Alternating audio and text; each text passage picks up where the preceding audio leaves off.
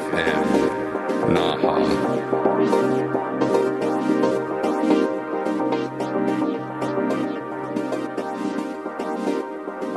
Your radio station. Okinawa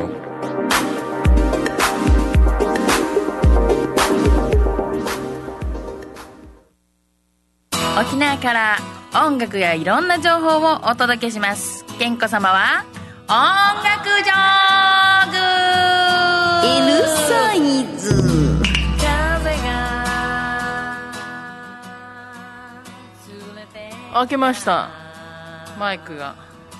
開けましておめでとうございます。2月が。えーと今年は昨年よりもうなんかすでになんかライブを見に行くペースが上がってきてる気はする。でかつこの5月に5類になるということでねコロナが5類という、まあ、いわば、まあ、インフルエンザと同じ扱いになるのであればもしかしたらまあね、まあ、マスクはまあしといた方がいいかもしれないけどあの要はそれによって中止とかそれを恐れて延期とか、まあ、昨年末もね小鳥フェスもそうやって延期になっちゃいましたけれどもうーいつやるんだろうね延期先は。でもまあ今もインフルが結構増えてるので皆さんかかってないでしょうかね。あのお大事になさってくださいよ。であのまあそういうことでちょっといろんなイベントとかライブとか行ってるんですけどえっと昨年末にその偶然友達を迎えに行ったライブで、えー物販がまだ空いてたから買ったっていうあの織坂さんのあの CD とそれと一緒に、えっと、コンサートしていた池間優子さんの曲をかけたりとかねそういうなんか突発的に出会ってあの手に入れた CD をかけたりとかもしてましたけれどもでとね今年に入ってその1月に入ってその織坂さんの、えー CD のジャケットにイラストを描いたりしている、えー人のこのアニイラスト展があるよってことをお伝えしたんですけど。でそれであの浜比嘉島のこんな小さな素敵な書店があったんだっていうところがありましてですね。その浜比あ今私ほとんどがの生活圏があのー生活圏がツイッターにありますのでいつも検索するとき大体基本浜比嘉本屋とかって調べてみようと思ったりしてね。何を調べとんやっていうね。でその浜比嘉の本屋さんでその漫画の展示会がしてあってそこに行ったらですよ。まあ驚くことにあの南城市の友達にそこでばったり会うっていうね。私そう初めて行った本屋さんだしそんなにしょっちゅう甘いが行ってるわけでもないのにねあのしかも同じなんかこのなんていうか団体のお手伝いをしている中ではあるのであってもおかしくない。で最近はまあ全部会議がリモートになってるので、まあ、リモートであってもおかしくないけど彼女がいるときは私いない私がいるときは彼女いないみたいなのが結構続いてたのでまあそこでばったりであったりとか。ちょっと面白いなと思ったんですけど。でそんな中私今この1月もね結構ライブ行ったんだなと思って。でその1月のライブの中でえっと、面白かったのが、あの、マルチーズロックと久しぶりになんかライブするんですよって言って、角膜釈迦があの連絡をくれて、えー、角膜釈迦のライブ自体がそもそも久しぶりだったので、なんか、えー、なんか、いいなと思って。で、それ見に行ったらですね、最初に2バンド若い子たちが出てて、若い子って言ったらも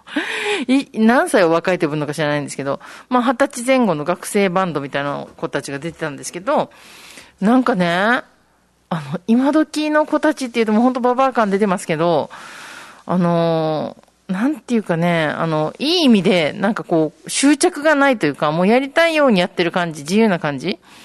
なんかその、売れたいとかっていうことでもないしね。で、あの、なんか、なんかほら、やっぱライブの時ってちょっと髪型とか洋服とか、私たちの時は少なくとも衣装を買ってみたり、あの髪型をこう決めてみたりとかしてたんですけど、なんかもう普通、みたいな。普通の格好で普通にライブしてるみたいな感じがね、なんか、ああ、今時の子と思ったけど。でもね、明らかに私たちの時代のこの年の時の演奏より絶対うまい。それは間違いないなと思った。やっぱそれはやはり、あの、まあ、今 YouTube 見ながらね、楽器の練習したりとかする子もいるから、まあ、昔みたいにね、なんか楽器の先生について、あの、スタジオに行って練習しなきゃ上手にならないとかっていう時代じゃもうないのでね、それは面白いなと思ったんですけど。で、その、あの、それ、それを見たのもアウトプットだったんですけど、その時はまあ、角膜釈迦が出てて、で、角、もう、なんか、角膜釈迦と、えっと、マルチーズロックと、あれ？ちょっと待ってよ。角膜釈迦とかマルチーズロックが一緒にやるんですよでしょ？で、その時はそういう感じでしょ？そうそうそう。で、その時に出てたのが、あの、その、もう、もう一バンド若い子たちが、もう、本当に、あの、曲がかかってる間にその若い子たちの名前もちょっと出してきますけど、あのね、今度ね、シティポップ系の、あの、一人が打ち込みで、一人がボーカルで、一人がギター弾いてるっていう子たちがいたんですけれども、この3名が、のバンドが、また、なんか、もうなんか今時のバンドって感じ。もうなんか本当に、打ち込みにギターがギュイングインってこの遊び絡み、この、なんていうか、うん、わちゃわちゃしてるみたいな。で、なんだこのイかれたギターを弾く背のひょろっちい、この背の高い男の子はなんか面白い子だなと思って見てたら、実はライブギノワンに4年前、5年前か、4年前に出てた、あレッドウルフじゃなくてなんだっけレッドジェッツじゃなくてあの、あれ、ど忘れした。そうそう。そのね、高校生バンドで出てた子が、そのバンドのギターを弾いてたんですよ。はい。何のヒントも出ないね、今ね。前のバンドの名前も出てこなければ、今回の電話バンドも出てこない。これで分かった人いたらマジですごいけど、ちょっと今、ちょっと検索してきます、曲の間に。で、その、ね、若い子たち2バンド。で、その日のイベントのコンセプトが、あの、ジェネレーションロックっていう名前で、要は、マルチーズロックも50代になるのかな ?50 に入ったのかな？マルチズロックと、ね、そういったまあ20代のバンドと、で、それから、その間を取って30代、ね、父になった角膜釈迦みたいなね。で、そ、それともう一人が、あの、ガチマフさんっていうね、あの、内な口でラップをするラッパーさんなんですよ。で、まあ、角膜釈迦は全然バンドの世界から言葉を持たない、あの、音楽、要は、なんていうの？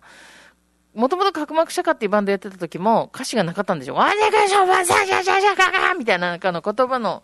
なんていうか、赴くままに言葉を発してたので、なんですけど、その角膜釈迦が、まあそのうちね、その、うん、彼は彼なりの、誰かに真似てとかじゃなくて、彼なりのこのラップっていう形で言葉を並べることをし始めて、私もあんまりヒップホップとか、なんかラップの世界ってあんまりそんなに聞いたこともなかったけど、でも例えばローリンヒルとか、あの、まあそういうブラックミュージックとか好きで、その、それにはもう普通にラップが入ってたわけで、ラップが好きですと思って聞いたことはなかったけど、あ、かっこいいんだなとか、身近なものになってきて。そしたら、今回、その実は、えっと、2019年の県民投票の時に、本山仁志郎たちが、この企画したイベントとかでも、こう、なんか内縄口のヒップホップとかラップをやってる人たちがこんなにもいて、しかも、この、やっぱり、ヒップホップとかラップとか、で、またレゲエの世界もそうだけど、やっぱ自分の意志が強いっていうか、ちゃんと自分の表現をする人たちが多い。なんか、中で、あの、あんまり触れてこなかったジャンルだったんだけど、わ、これかっこいいなと思って、それでなんかもう CD を買わせてもらったんですよ。そしたら、あの、その日ライブに行けないけど CD 買ってきてって言った友達がいたので、じゃあ私が1枚、あんたが1枚、別の CD 買って、お互いなんか聞きっこして、あの、気になったらまた次買おうみたいな。そんなめんどくさいよ。もう3枚買い取って、みたいなことになり、あの、私はそ、その時は分けっこするつもりで、あの、2枚買ったらおまけに古い CD を1枚つけてもらって3枚買ったんですよ。そしたら、そのもう一人の友達が、そのライブに来れなかった友達が、あの、ぜひか、なんか、いや、俺も3枚欲しいわ、みたいなったから、じゃあその3枚渡すから、私ガチマフさんから直接頼んで、あの、取り寄せるわ、みたいにして。なんと、私の自宅にレターパックで送ってもらう、あ、自宅には事務所にレターパックで送ってもらうっていうことをしました、ガチマウスさんから。そしたらなんと自宅がめっちゃ近かったっていう、そんなどうでもいい情報ですけど。で、それで、今日はちょっとガチマウスさんの CD3 枚あってどれかけようかなと思ったんだけど、そのもう一人の、そのライブには行けなかったけど、これかっこいいな、つって一緒に話してた友達が、じゃあそいつに今日は選曲をしてもらいました。で、あの、一枚おまけでつけてもらったのは結構前のね、なんか、あの、自分たちで CDR 作ったやつって言ってたんですけど、えー、それは7曲入りの CDR で歌詞がついてないんですよ。で、えっと、今回、えっと、買ったやつは、あの、後の2枚は、えっとね、何年だろうな。えっと、まあ、プラスチックのケースに入ったものと、で、一番最近のものっていうのが、この紙のこのケースに入っていて、あの、よく、まあ、最近あるね、番だけと歌詞だけが入ってるみたいな感じのやつなんですけど、あの、その時に一緒にやっていた DJ C ラインさんっていう人が、まあ、DJ やってるっていうことで、まあ、その、スタイルとしては、こっち、これが一番最新、私たちが聞いたものと同じなんですけども、えっと、今日はですね、その、ちょっと前に出してあった CD の中から、まあ、こっちはね、もうかなり、この攻めてて、なんていうか、まあ、社会的なパンチある曲がいっぱい入ってて、これも読んでいいのかいいんだろうな、いいということにしよう。あの、F、星星星、イン、琉球ってなってるんでしょう。まあ、つまりファッキン琉球なんですけど、まあ、だと思うんですけどね。違うかもしれませんよ。ね、実は。うー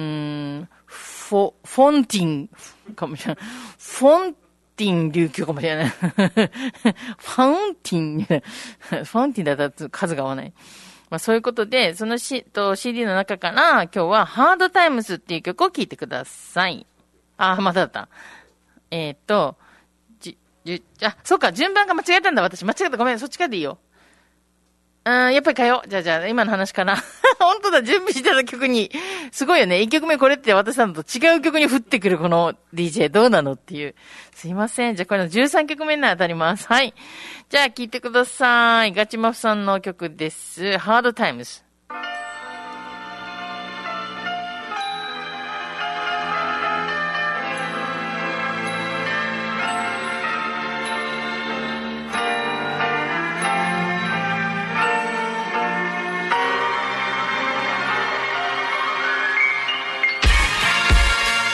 Yeah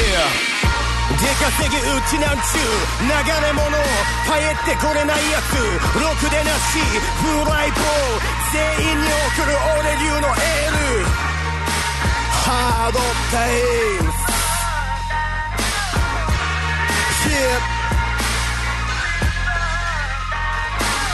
ス虫の足と汗臭いシャツいいかもピンハネ下っ端のガス先が見えない空の下で罵る言葉を何度も浴びて切れても意味ない上には上ペコペコしてるだけの間抜け下の景色上からは意識いつかけ心地を見下ろすからよ今は黙って奴隷のハート。煮えたぎる思いしまうポケット。今日もチキタク夕日が落ちる明日は今日よりいい日になるはず。流れ流れて這いつくバル光なだめて一人なキャスループし続ける気と愛なく。いつかはここから這い上がる。ハードタイム。流れ物が歩む道は。ハードタイム。世知がない風が吹けば。ハードタイム。ドラマじゃない現実は。ハードタイム。ッコがつかんの当たり前真っ黒つなき油の匂い。泣きくぱボーイが勢ぞろい。和彫りのスープは風呂場で口笛ろくでなしたちの冷やき島流し飯ただプロただある意味ハッピー抜兵たらしのからやんに。肌に染みつく石油と現実内地にいるのに無るうちなんちゅう立ちの死者から土地の儲ける心に刻み踏ん張ってる。タコ部屋に響くいびきと歯ぎしり陰る夢見てやつだけ片手に語るふるさと話花探しディスクは何より自分のため不格好な日々を数えやりたいことで見返すために。ハードタイ流れ物が歩む道は。ハードタイ世知がない風が吹けば。ハードタイドラマじゃない現実はハードタイムカッコがつかんの当たり前ステージでらしく振る舞っていてもステージ降りたらまだまだペーペー目の前の壁越え山のてっぺん見てる限り我がソウル永遠落ちこぼれた足場が立つ子中卒のプラそれでも覚悟決めて八方書いても楽勝一生ラッパーしぶとい雑草体一つで今をしのぐしくれば流れ物に戻る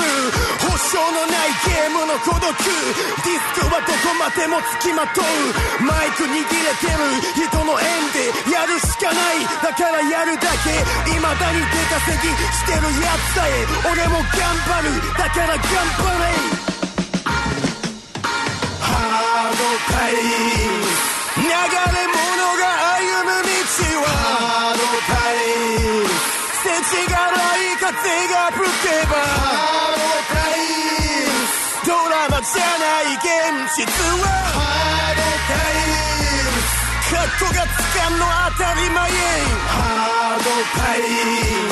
守るものがないならばハードタイム。責めるだけの話だなハードタイム。取り戻せない時は。ハードタイム。人生一回どうするかハードタイ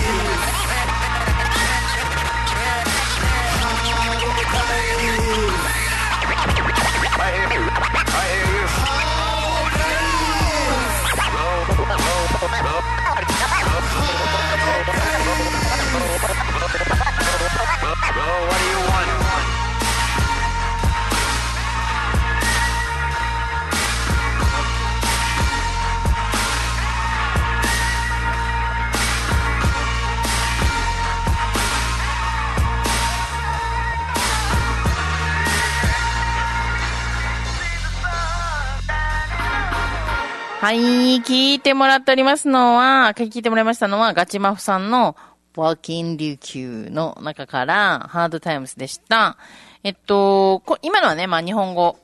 がメインですけど、この内な口ばっかりで、あの、ライブは、あの、行われておりまして、やっぱさ、ヒップホップのものっていつも思うけど、音源じゃないと歌詞が、あの、聞き取れなかったりするから音源買うんですけど、やっぱりライブの迫力にはやっぱどうしてもね、当たり前ですよ。どんなバンドもそうだけど、あの迫力に勝てないなと思って、やっぱりライブ見たいなってなるんで、いい意味でお家でこの CD を聞いて、また悶々として、またライブに行くっていうのがいいかなと思っております。はい、ということでガチマフさんでした。で、実はさっき1曲目にかけようとしてたのが、最近行ったライブで、えー、久しぶりに見たのが、えーと、待ってよ。1月の28日かな ?8 日。そう。1月28日は現場の前の日で疲れ、なんかもう早く寝なきゃと思いながらもやっぱどうしてもやっぱ見に行きたかったのですよ。そうです。この FM 那覇の並びにサウンズグッ、グッドっていうライブハウスが、元バンターハウスがね、あるんですけども、そちらの方で、あの、元レッドゴリラキックでありました、あの、コーダケンジが今、タイラ兄弟といとこのタイラーズと一緒にやっているコーダケンジザ・タイラーズっていうバンドやってるんですよ。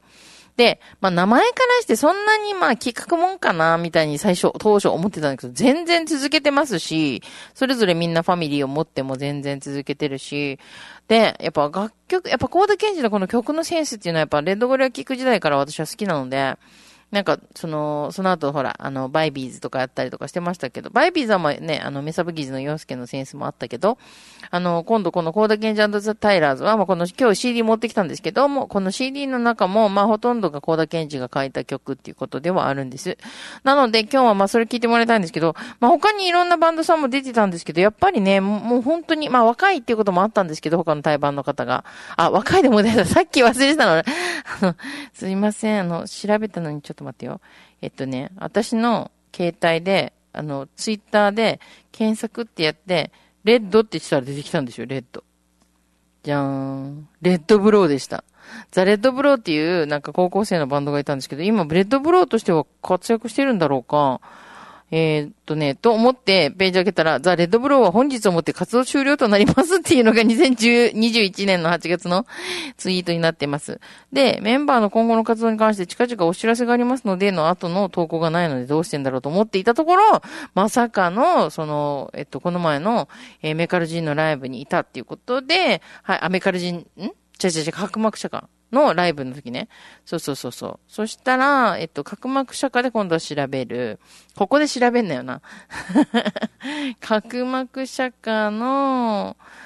えー、ライブが、えっと、あったのはあれ何日だっけ？昨年末か。本当か？本当？違う違う違う。12月？ん何？なんて？今か。角膜って検索したらさ、検索したらさ、牛の横隔膜って 出てきた。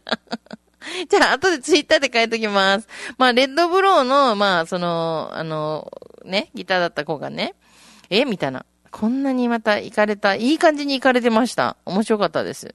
ので、ちょっと後で本人に、ちょっと何人で紹介したいか教えてもらってからツイートしようと思います。ということで、続いては、その、レッドゴラキックの、だった、コーダケンジが新しいバンドで作っております。しかもね、録音したのが、あの、もう私が愛してやまない地獄車のベースの良人先輩ですね。りょうじん先輩が宜野湾でエルソルっていうスタジオをやっていたの、いて、いるのですが、そのスタジオで今回はレコーディングさせてもらったと言ってたんでね、ぜひ音も含めて聞いてもらいたいなと思います。じゃあ、コーダケンジザ・タイラーズの CD、 Let It Roll の中からタイトルチューン、 Let It Roll。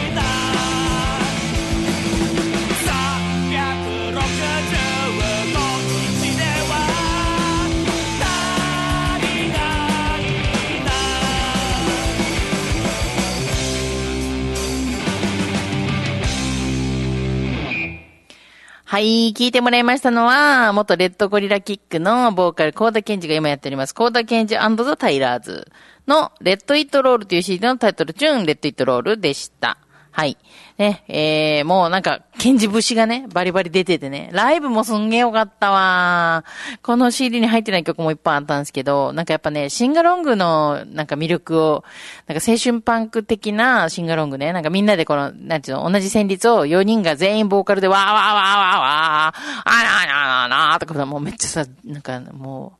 う、なんかさ、いいよ。あいつももういい年のはずなんだが、ドキドキしちゃうね。このあいつらね。で、あのーもうなんかね、久しぶりにライブらしいライブ見たーって感じがした。うん。いや、さっき言った、そのガチマフさんたちが出た時っていうのは、その若手のバンドと、が二つ。ね。しかもシティポップ系の子もいたし、とか。で、ラッパーが二つに、最後マルチズロックでしょなんか普通のライブじゃないじゃん。ね。だから今回はこのなんかもう、あ、ザ・ライブみたいなのね、のを見れたのでなんか久しぶりになんかワクワクしました。えー、コーダケンジザ・タイラーズね。タイラーズは、あの、ドラムがリュウキーって、リュウキーがお兄ちゃんかなどっちがお兄ちゃんだったかなと、あの、コウスケっていうのがベースで、で、ギターにタイ、これも平のマー君っていうのがいて、これはいとこらしいですよ。だから、あの、コーダケンジが、あの、正月明け一発目のリハの時に、おは、あの、明けましておめでとうございますって言ったら、3人は親戚で、正月に会ってたというね。まあ、そんだけですけど。はい、ということで、まあ、コーダケンジザ・タイラーズの曲かけました。ね、りょうじんさんのスタジオも、エルソルで撮ったやつも、あ、エルソルで思い出した。私ね、あの、あの、えっとね、えっとね、えーっと、1月の29日は、ああの、アウトレットモールアシビナーで、ギノザの物産展のお手伝いさせてもらったんですね。で、そこに、あの、龍谷おー、そうたくんっていうドラムの子の、この3人組を出したんですけども、そうたくんは、実は12月のライブギノワン2022の時に、この益城中学校の軽音部が4バンド出たんですね。で、そのドラマーの子がもうくっそそ上手くて何この子っつって言って。そしたら、隣で待機していた、その、この軽音部の先生の息子さんたち3兄弟のバンドがあって、またこれまた面白い。あ、もうなんか兄弟バンド、なんかイーストウーマンもね、よかったしね、なんか兄弟バンド私好きなんかな。で、あの、その、兄弟バンドがいたんですけど、いや、このバンドもよかったんですけどね。そのバンドが、なんか、え、知らないんですかみたいな、この子めちゃくちゃ有名ですよ、つって、もう、なんか子供の頃からもう天才ドラマーみたいで、で、あの最近では、キングスのハーフタイムショーに出た子ですよ、とかって、マジでつって。で、もう、その、ただでさえ面白かったのですが、帰ってまたこの検索してみたら、あの、彼が6歳ぐらいの時のドラム叩いてる映像が、ファミリーマートさんのなんかサイトのための YouTube で、あの、演奏されていて、それにさらに、彼がまだチュッチュを加えて、なんか、なんか菜箸でなんか太鼓叩いてるみたいな映像が挿入で入ってくるわけ、ワイプで。なんかさ、え、本当にこんなちっちゃい時から叩いたんだ。しかもすんごい楽しそうなのね。で、それが今、14歳中2になって、今回は、龍谷のココちゃんが中2だから、まあ中2中2と。で、お兄ちゃんの龍くん、龍輝が、えっと、高1になったんかなで、もうあの子たちが小学生で初ライブの時は実は私が司会だったら、らしい時間、あれから初ライブだったんだけども、あのートップノートっていうところでね、あの、地下、地下のライブハウスでやったんですけど、あの、久米にありました。あります。で、そうそうそう。で、その、その子たちがさ、やっぱり中学生にもなっても続けてくれてて、しかもかっこよくなっててさ、ギターも、もう上手くなってるし、あの、ココちゃんのボーカルもね、こう、のぶとい感じのこのパワフルな感じもなってるしね。なんかさ、おばちゃん嬉しいわ。っていう感じでした。で、そうたくんの映像は、あの、琉球ゴールデンキングスドラムとかって調べると、私でも見つけれたんで、まあ見てもらいたいんですけど、ファミリーマート沖縄ドラムとかでもいいし、あの、そうた6歳でも出るかなと思うんですけど、そうそう。で、そうたくんとこの琉球の組み合わせのバンドはすごい良かったので、なんかやっぱもう今、ね、どんどんどんどんいい、この、スターたちが、いっぱいいるんだなと。それからね、アクターズもまた再開するって言うしね、あの、アンナさんがね、あの、アンナさんの元彼はアンナ旦那って自分で名乗ってましたけど、旦那じゃなかったですね、もはやね。はい。ということで何の話ですか？はい。続いての曲は、えっ、と、今探してもらったやつね。タイトル何でした？あ、そうそうそうそう。あのね、これがね、で、その今若い人たちが出てきていいねっていう話をした矢先に、私がもう愛してやまないこの方々が久しぶりにライブを見れるということで、それ行かないわけないでしょっていうことで、えー今度の2月、えー、10あ、そう、11日、待って、2月の11日、本当？違う違う、10日、10日ね、に、音市場で、あの、ワルツがライブがあるんですよ。で、ワルツは、私の番組では、あの、ローリークックを何度と、何度となくアホみたいにかけてると思うんですけど、まあ、そのローリークックの、あの、もともとやってるバンドで、ワルツって言うんですけども、もうメンバーもみんな最高、もう大好き。で、そんな皆様の、あのーライブがあります。私のツイッターの方で今日ね、リツイートかけてるんですけど、音、音市場のツイートをね。で、しかも、もうこのさ、あの、ワルツだけでもテンション上がるのに、実は、その、フロントアクトというか、オープニングアクトにザ・クライベイビーズっていうね、あの、数々の伝説を残したあの、クライベイビーズが、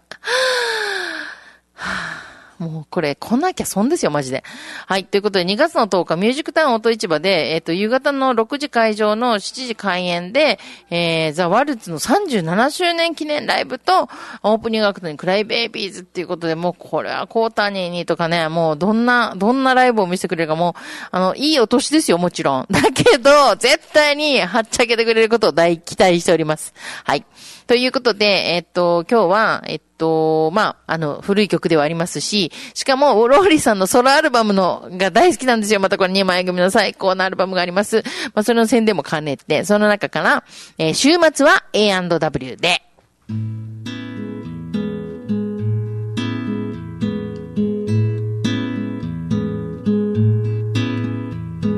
週末は君と二人仲良く A&W へ行こうよ。君と僕の幼い頃の物語。何年前も何年後も僕らはここにいる。パにねだったチーズバーガーはあの日のままママが好きだったルートビアもあの日のまま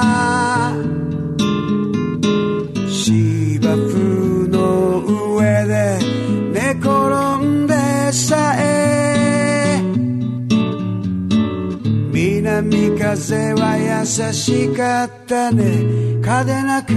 ーニバル。背伸びしたのさ。リーバイス505夢に見た気に気のリーゼンジッポ自慢コンバスにみんな憧れた週末は君と二人で仲良く A&W へ行こうよ幼心の僕らの胸を踊らせた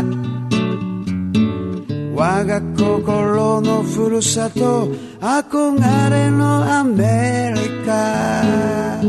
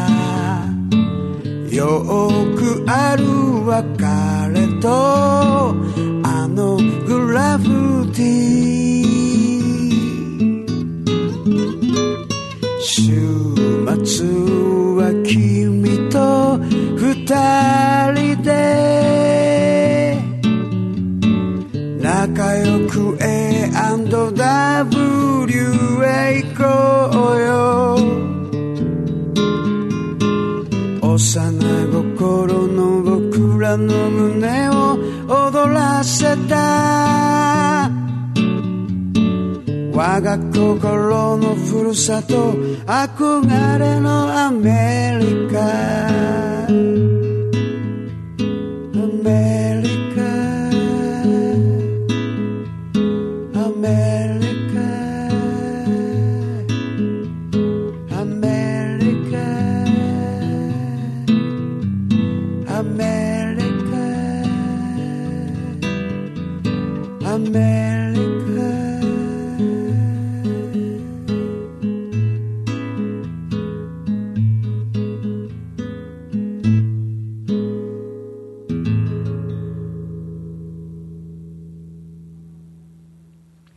い、聞いてもらいましたのは、あの、ザ・ワルツを知ってている皆さんからしたらちょっとふって笑ってしまうぐらい、このゆるゆるなローリさん。でも、ワルツはもうマジでノリノリで、アゲアゲになりますから、そこはもう見逃さずと。で、アゲアゲのノリノリといえばですよ、もうワルツを愛してやまないのは、私と並んでと言ったら本当に怒られるぐらい、もう多分ロ、ローリー・クックとワルツのことを世界で一番愛しているんじゃないかと言ったらまだいろんなファンに殺されそうですけど、あの、大好きでやまないのが、あの、今、金山商店で活躍しております、あの、マッストーね、ノーズウォーターズのマストが、もうね、ワルツ大好きで、もう毎回ワルツが、毎年なんかあの、クリスマスライブとかしてた時、もう、もう、ずっと、もうこの人、もうよ、石垣にいようが東京にいようが絶対このライブだけは来るぐらいも大好きなんですよ。で、今回もノーズウォーターズの、まあ、この、えっと、米原徹っていうのがクライベイビーズにいたはずなんだが、このトール、トールにも、あ、で、前、あの、えっとね、えっと、ノーズウォーターズが沖縄、那覇で合宿してたのはトールニーのところで合宿して、沖縄、要はずっと東京で活動してたね、石垣出身のバンドだけど、まあ、トールニーが那覇に住んでいるから、那覇？与那原？那覇？那覇の、そのトルニーのお家でみんなで合宿した時は、なぜか私も一緒に合宿したというね。曲順決めするカードを並べるのを一緒にやったりとかしてたんですけど。で、その、えっと、ノーズウォーターズも実は今年結成30周年単独ライブをやるっていうことで、石垣市民会館の大ホールで今年2023年の11月26日、忘れない覚え方があって、いい風呂の日ですね。純烈かみたいな。いい風呂の日です。で、それもあるんですけど、まあ、まずはね、だからこの2月の10日の、えー、ローリークック見に行こうぜっていう話で、そこで、まあ、多分、まあ、マストのね、も、にも会えるだろうし、宣伝してくれるんじゃないかななんて思いつつ、はい。ので、今年はもうね、まあ、いろんな人の何十周年だろうが、もうな、な、37周年ってなんでワルツの37年ライブ、まあ、何年でもいいわ、もう大好き以上 ということで、えー、今せっかく宣伝したんで、じゃあ、ノーズウォーターズの曲をかけようと思って、彼らのノーズウォーターズ時代のこのアルバムからかけようと思ったけど、せっかくですから、これは健康様の番組ですから、やっぱクラップハンズに入ってる曲かけないといけないでしょ。ということで、実は東京でレコーディングしたんですよ。イーストウーマンとこのノーズウォーターズだけはね。で、その時に歌詞が決まってなかったので、私がちょっと手伝って、あの、あの、最初ね、マスト語だったのに、わにゃだか、ほんじゃらか、あっちこな、ほいみたいな言葉じゃなかったやつを、私が、なんか、あっち、あっちこうなどうとか、こう言葉、掛け言葉をして、歌詞を作っていった思い出が、しかも、今思えば恐ろしい。オーディオテクニカっていうマイクとかこのヘッドホン売ってる会社があるじゃないですか。オーディオテクニカさんのスタジオで撮らせてもらったんですよ。ご縁がありまして。アホみたいな低価格で。もうあんな値段で録音できるの多分ないはずよ。もう言ったら叩かれるぐらいの値段でやったんで、ちょっと後でこっそり教えようね、聞く人はね。あの、ツイッターの DM かなんかで来たら、今度教えるよ。まあ、そんなレコーディングをしたご本も聞いてください。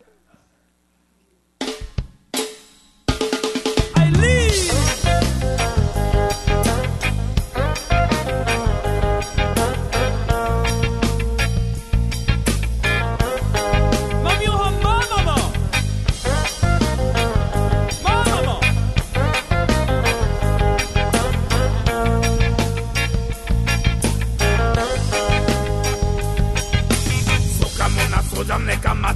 いねえ。まあそういうなまさり直しちゃってもいっぱいとほい。いつまで泣いててもどうしようもねえ。そうそうこんな気持ちどういうの分かってんの。そう間違いなくさそう。まずは最低 Let's go show time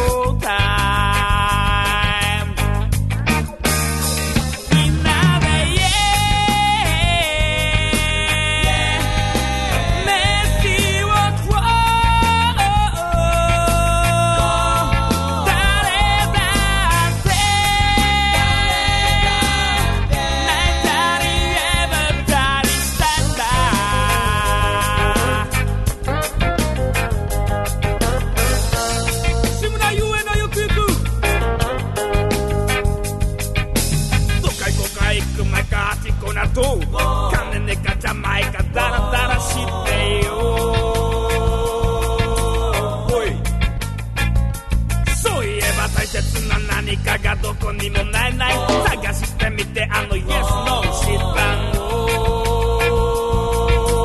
ほい。そう間違いなく呼ぼう。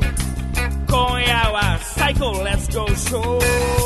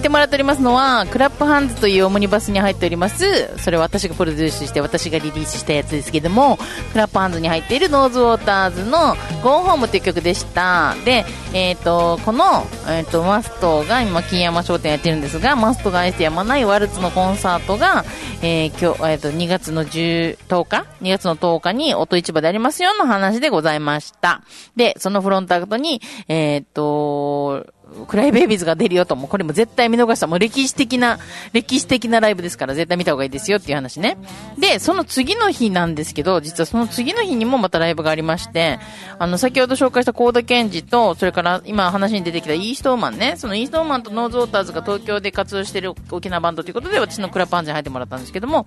その、えっ、と、の、イーストーマンが東京で活動してる時に仲の良かったペラーズっていうバンドが、あの、沖縄でライブがあるんですよ。で、私なんかね、飲んだことはあるけど、ライブ見たことないんじゃないかっていうことなので、あの、その当時仲良かったのが、このペラーズとマキシマムザホルモンだったんですね。で、マキシマムザホルモンが沖縄来るときに、一回ライブ見に行ったら、お客さんが全然いなくて、対バンした若手のバンドたちを大説教しまして、お前らホルモンが好きで対バンしたらチケットぐらい売ってこいよ、こらっつって。で、次の企画を私がやったら、すごいいっぱい入ったんですけど、実はそれ私のおかげじゃなくて、ちょうどホルモンが内地では売れてたんだけど、沖縄でまだ知られてなかっただけで、その次のライブは私が企画したけれども、もうその時はもうホルモンの名前も知名度も上がってたから別に。っていう話。で、えっと、そのホルモンの大ちゃん、ボーカルの大ちゃんと羽田空港でばったり会った時に、おお、健康って、おお、大ちゃんって、なんで羽田で会うねん、この人たちと思ったけど、で、実は話したいことが、いや、俺もあるねん、みたいな話になって、で、お互いに言ったら、同じ日に私は東京で、彼らは沖縄でライブをしたいということで入れ違ったと。で、しょうがないから彼らは沖縄でイベントを自分たちで打つんですけど、そこに対バンしたのがモンパチで、もう大成功だったと。もう健康ありがとうね、みたいな。いや、何もしてないし、みたいな話でした。はい。という、えっ、と、全然関係ないとこと見ましたけど、まあ、あの、マキシマムズホルモンで出会えたのもメカルジーン率いるイーストウーマンのおかげだったんですけど、そのメカルジンの盟友でありましたザ・ペラーズが今度来るっていうことで、えーそれからキャノンボール、ヘム、コーダ・ケンチャンドザ・タイラーズ、中年レジスタンス。以前少年レジスタンスだったのがね、もういい年なんでね、そうなりました。これが2月11日の土曜日午後6時から、えーギグショーはですね、あそこの上野屋ね、あの、泊まり交差点の近くの上野屋のギグショーは、いや、コロナで閉じようかしてたけど、潰さなくてよかったよ、本当に近所さん。ということで、それもツイッター上げときますんでね、ぜひ皆さんライブ行きましょう。あの、コロナではなくなるし、インフルと同等とか言われても、まあ、自分で自分の身は守りましょう。ということで、お相手は KN に子供の子健康でございましたよ。あ、曲かけんのかって？あ、曲かけたよかけるの？これでエンディングです。はい。じゃあ、私の曲、私の曲を聴きながらお別れです。さようなら。